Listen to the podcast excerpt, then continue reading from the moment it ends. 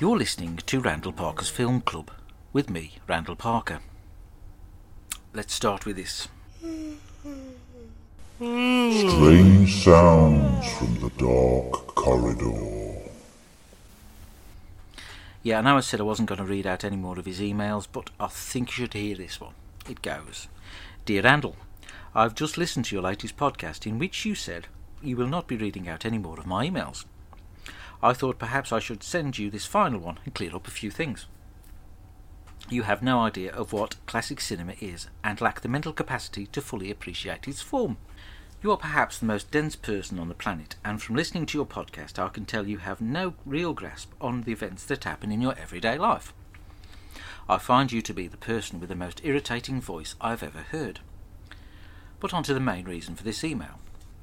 For the past few months, you have been subscribing to a classic cinema DVD rental service where people who appreciate quality, thought provoking, challenging, and enlightening films subscribe for £8 per month and they have hand picked films sent to them for them to enjoy. This is run by a chap called Colin Forrester. A little known fact about Colin Forrester is that he also has a classic cinema podcast and goes by the nom de plume of The Dark Corridor. That's right, the man who has been sending you your films is I. Over the past few months, I've been sending you films that I know you would find a challenge. Masterpieces by perhaps one of the finest directors of all time, Roman Polanski. And last time, as a bit of fun, I sent you two low level rom coms I fished off a charity shop shelf. And you didn't even question the drop in intellectual quality. Needless to say, I have cancelled your membership to the 1001 Greatest Films of All Time. So it looks like I have the last laugh. What a plot twist! I bid you a fond farewell, The Dark Corridor, Colin Forrester. Well, there you go as plot twists go, it's not that sensational, is it? It's not like Bruce Willis being a ghost at the end of The Usual Suspects, is it? Anyway, I got this email at the beginning of the week, and I thought, what do I do? Do I carry on with my podcast or find something else to do? So I went on the 1001 Films website, and on there he's got a list of the 1001 films, although I counted them, there's only 362. And what I did, I printed it off, and from now on, what I'm going to do, I'll pick two of the films off that list, order them off Amazon or eBay, watch them, say they're faulty, and send them back. So actually, thank you, Mr. Dark Corridor. You saved me eight quid a month. Uh, tell you what, should we start again?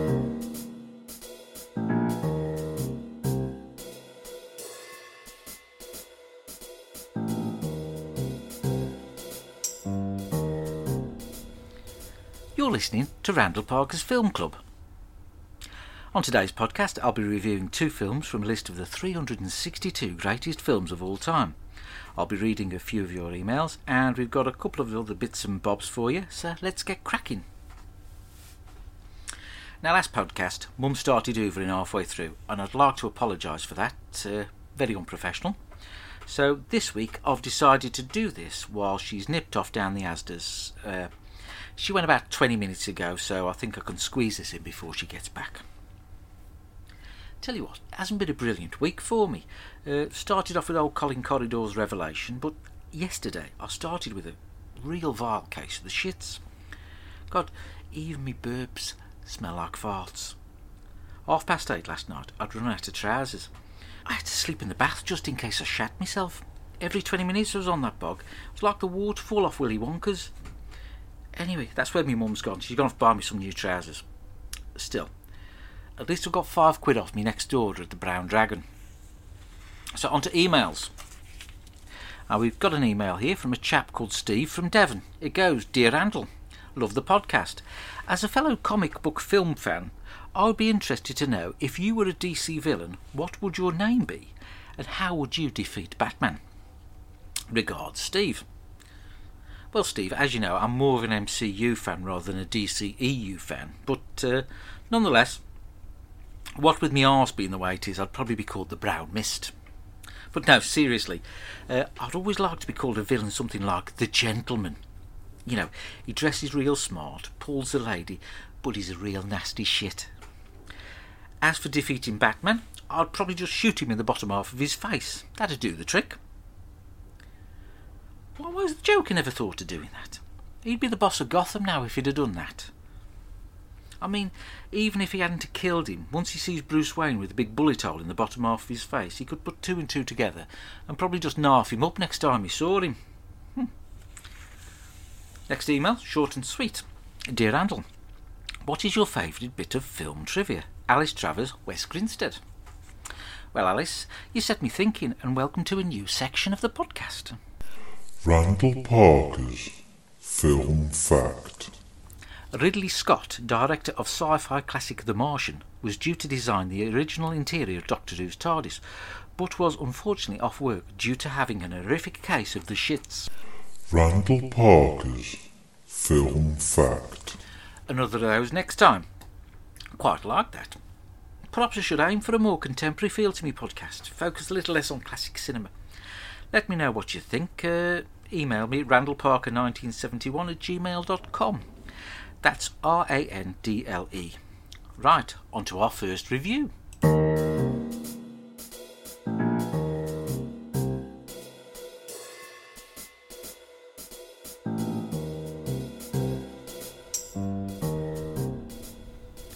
Right, so on to our reviews.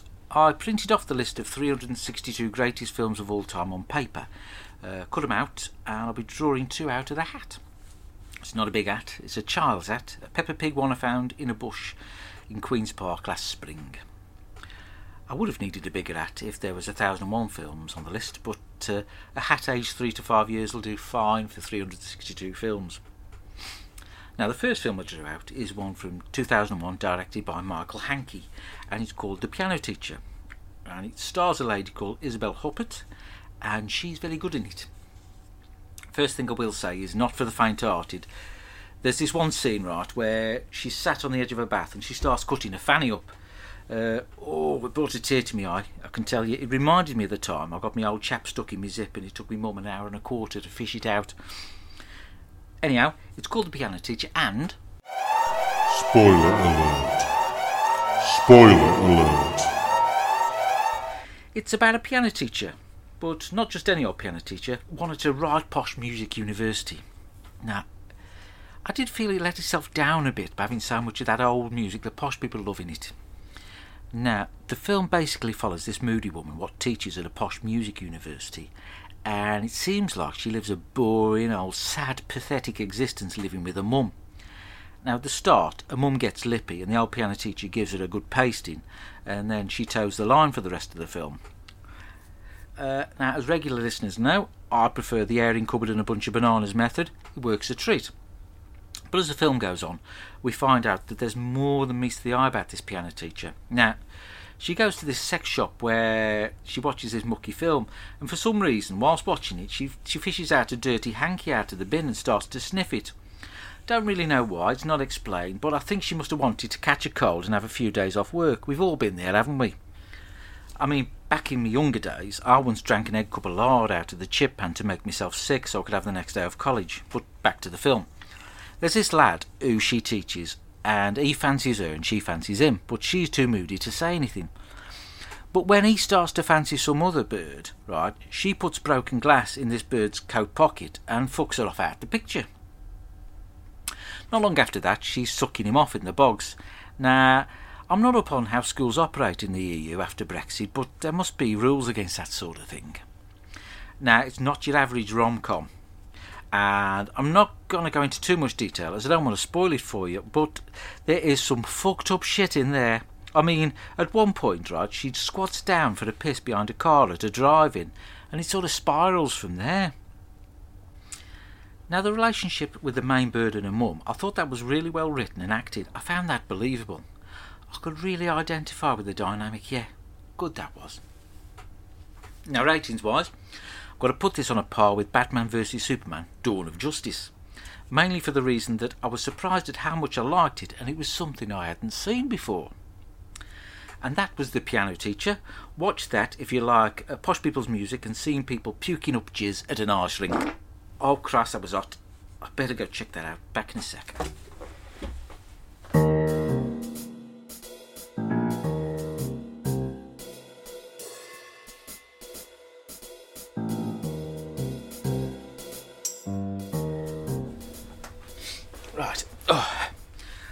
Think we struck lucky there. Uh, the colon seems to be empty, and I'm just blasting out hot air for now.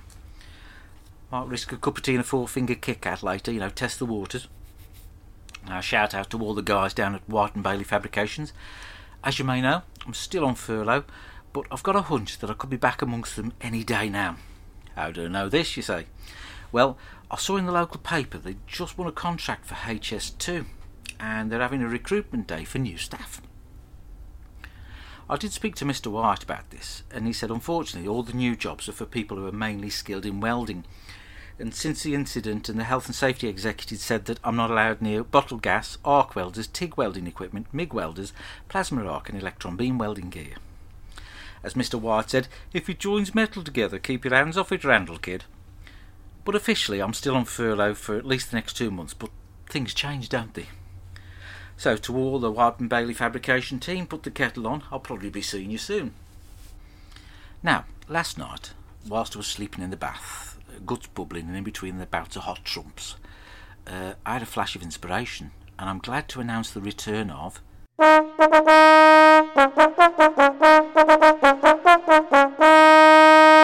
Films that what I would like to see. That's right, it's back. Now, I'll only do one. Don't want to overstretch myself and get into deep shit with Disney again. Uh, so, how's about this one? The Million Pound Child. Right. It's sort of a war slash spy film set in the olden days. Uh, there's this kid, and he's a bit like Rain Man. He's really good at doing big sums. Now, the Nazis get a sniff of him and think, hey up, if we nab this kid, and he could do some big sums for us, right, and help us win the war.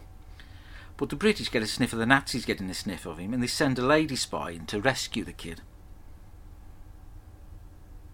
Yeah, you think looking at it now and looking back, it doesn't. It's not as good as I thought it was when I was lying in the bath last night. Anyway, if any film company fancies taking that on to the next level, send me an email. It's more like one of those programmes the BBC bung on, you know, on a Sunday night about nine o'clock. Well, BBC, give me a shout if you fancy having a crack at that. Email is, as usual, randallparker1971 at gmail.com. Straight into this, I think. Randall Parker's Film Face Off. Film Face Off this week is a bit of a strange one, but uh, the two films basically have the same plot. Kid gets kidnapped. Dad finds out. Dad goes off to find them. Dad does what he can to get them back. Dad gets them back. That's right. Today's film face off is Taken with Qui Gon Jinn in it and Finding Nemo. So, both films start off basically the same. Dad loves the kid, and the kid goes off on a trip only to get kidnapped by some real nasty shits. Then, the dads go off and rescue them. Admittedly, they do go about it slightly differently. I mean, I would have loved to see the clownfish electrocute a man by shoving screwdrivers in his kneecaps, but probably would have taken Pixar a few years to iron out the logistics of that one.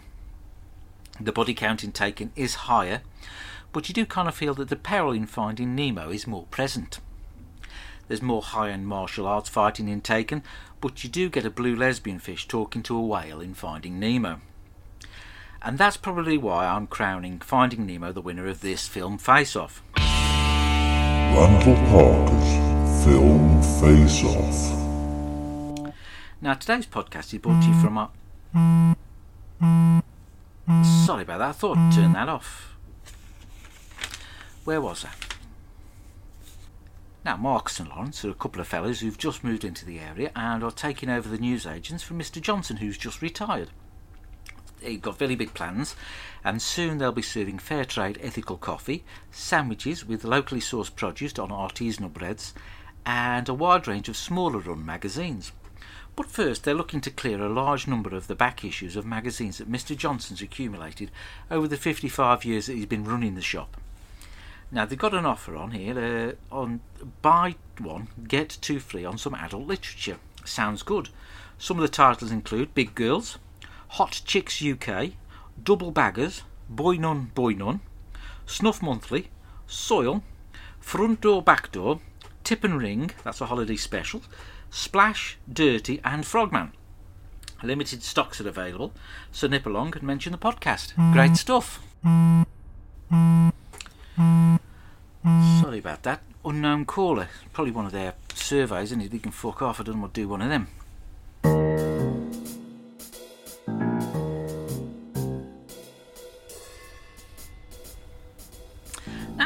Final film review, drawn from Peppa Pig's Magic Hat of Classic Cinema, is one from 1999, directed by Paul Thomas Anderson, and it's called Magnolia. Now, this film's got an impressive cast. It's got Tom Cruise, one of the brothers from Step Brothers, and that tubby fellow what killed himself with drugs, Dustin Hoffman's seaman. And I can safely say, I had absolutely no idea what was going on in this film. Now, it weren't shit, but there was, just wasn't a story. Just stuff happened. Right, got some lazy bloke who's in bed with Dustin Hoffman's semen keeps crying all over him, right? And this bloke's in bed, he wants to see Tom Cruise. And for some reason, Tom Cruise's phone number is in some porn mags, right? And then they find Tom Cruise and he's shouting the C word at a bunch of very sad men. Then there's a bloke out of Step Brothers who's a shit policeman who spends most of the film trying to get off with a woman who's off her tits on drugs. And for some reason, bang in the middle film, there's a quiz show where they challenge kids to piss their pants or something. I went to polish it off. It starts raining frogs. Now, as I said, it weren't shit, I just found it confusing. Now, it is on for about three hours, so you might want to factor in a couple of piss breaks, and I would recommend 58 minutes, 1 hour 21, 2 hours 15. They just seem like natural break points to me. Ratings wise, I'll probably put it on a par with something like. Oh, I'm sorry, uh, this is Mr. White. You better give me a minute.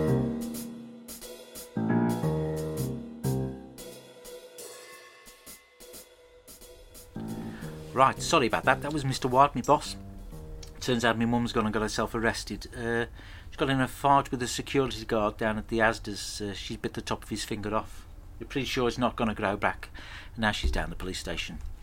Apparently they tried to phone me twice but couldn't get through, so they contacted Mr. White instead. So gonna pop down there anymore. Uh, gonna have to end it there for now. You can contact me via email, randallparker1971 at gmail.com. Love to hear from you. Ta for a bit.